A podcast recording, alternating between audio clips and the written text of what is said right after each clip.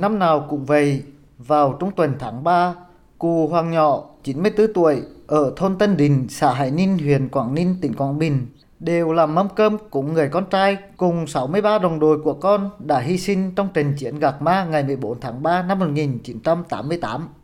Trên mâm cơm cũng đặt 64 chiếc bát, 64 đôi đũa lên một chiếc bàn vuông, vải vòng về hướng Trường Sa, nơi liệt sĩ Hoàng Văn Túy, con trai cụ nhỏ ngã xuống cùng đồng đội trong trận hải chiến năm ấy.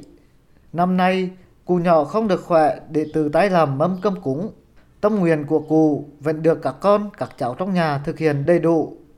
Cụ Hoàng nhỏ rưng rưng kể mâm cơm dỗ 64 liệt sĩ hàng năm là nhắc nhở con cháu khắc ghi cuộc chiến đấu hy sinh anh dũng của chiến sĩ Hải quân Nhân dân Việt Nam. Còn ngày kia 14 tháng 3, 28 tháng giếng ấm ơi chứ cũng cũng có bánh cái bát giữa trời giữa đất giữa rồi thì cũng cũng rửa đó. Mà thì cũng trúng cái rửa đó thế việc ờ, ờ, rồi thì rồi đi có con đóng đôi ai có về đó có Trường Sa năm 1988, tin tức chiến sự bay về dồn dập. Những ngày cuối tháng 3 năm đó, bà Hoàng Thị Loan, con gái cụ Hoàng Nhỏ, nhận được thông báo em trai mình là Hoàng Văn Túy hy sinh khi cùng đồng đội bảo vệ từng tấc đất dự đạo. Khi nghe hung tin, cụ nhỏ ngã quỳ, bà Loan dìu cụ đi dọc bãi biển, ngóng về phía khơi xa, cầu mong một điều kỳ diệu.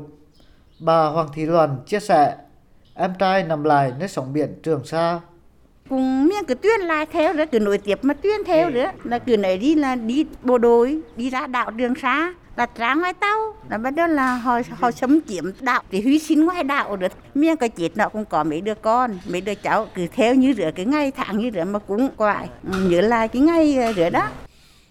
Trận hải chiến năm ấy, 14 người con của Quảng Bình vĩnh viễn nằm lại giữa biển khơi.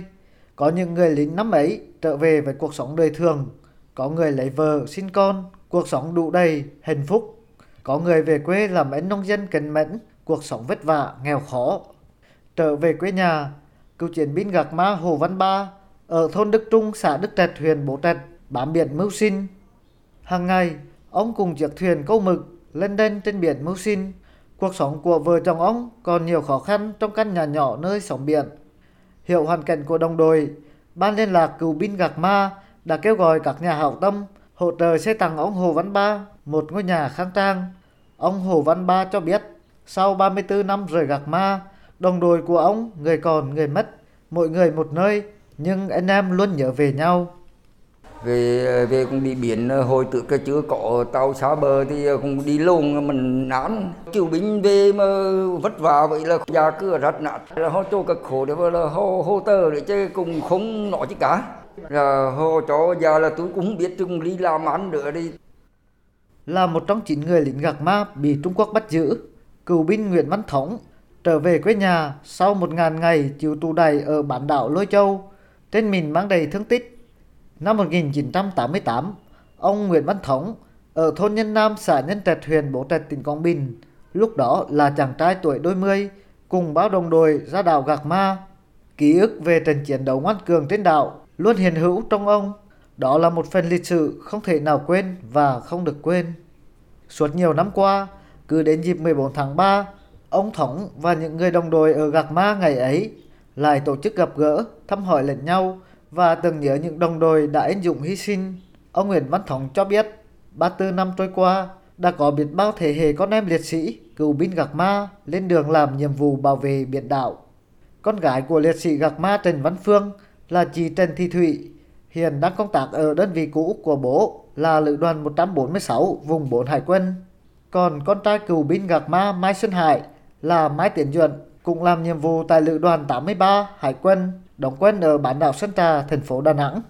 Thế hệ sau tiếp bước thế hệ trước, tất cả đều chung một trách nhiệm là gìn giữ và bảo vệ chủ quyền biển đảo của Tổ quốc. Ông Nguyễn Văn Thống trầm giọng, không một ai bị lãng quên và không ai được phép lãng quên. Đó chính là lời mà những người cựu binh Gạc Ma luôn tự nhắc nhở mình và đồng đội.